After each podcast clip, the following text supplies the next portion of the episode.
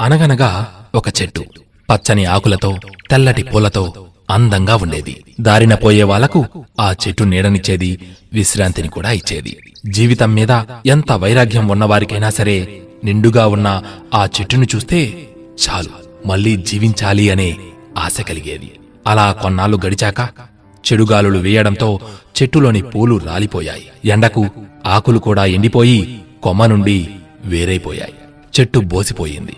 అటుగా వెళ్తున్న వారందరూ చెట్టును జాలిచూపులు చూశారు.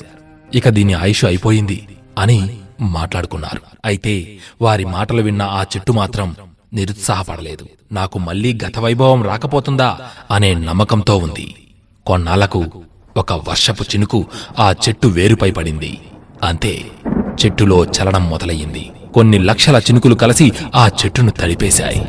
కొన్ని రోజులకే ఆకులు చిగురించాయి పువ్వులు వికసించాయి. మళ్ళీ పది మందికి నీడనివ్వటం మొదలుపెట్టి ఆ ప్రజలకు జీవితం మీద ఆశను కలిగేలా చేసింది ఆ చెట్టు. మిత్రమా మన మనిషి జీవితమూ ఇంతే. ఒక్కొక్కసారి కొన్ని అనర్థాల వల్ల నవ్వులు అనే పూలు మాయమవుతాయి.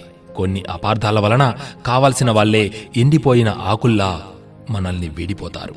అయినా సరే నిరుత్సాహపడకూడదు. ఏదో రోజు ఆ అనర్థాలు అపార్థాలు అనే అడ్డుతెరలు తొలగిపోతాయి. ఏ నమ్మకంతో నువ్వు ఉదయాన్నే లేస్తావని అలారం పెట్టుకుంటావో అదే నమ్మకంతో ఏదో ఓ రోజు నీ జీవితం నువ్వు కోరుకున్న విధంగా మారుతుంది అని గట్టిగా విశ్వసించు. అలా జరగాలంటే నీకు కావలసిందల్లా? ఓర్పు. గొంగలి పురుగు ఒక్క రాత్రిలోనే అందమైన సీతాకోక చిలుకగా మారలేదు అన్న నిజం మనం గ్రహించాలి. కాలం పెట్టిన సహన పరీక్షలో మనమే నెగ్గాలి.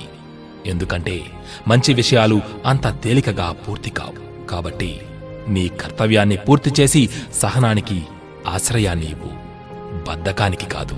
గుర్తుంచుకో మిత్రమా మనం త్వరగా లేచినంత మాత్రాన సూర్యుడు ముందుగా ఉదయించడు. అందమైన ఉషోదయానికి సమయం రావాలి.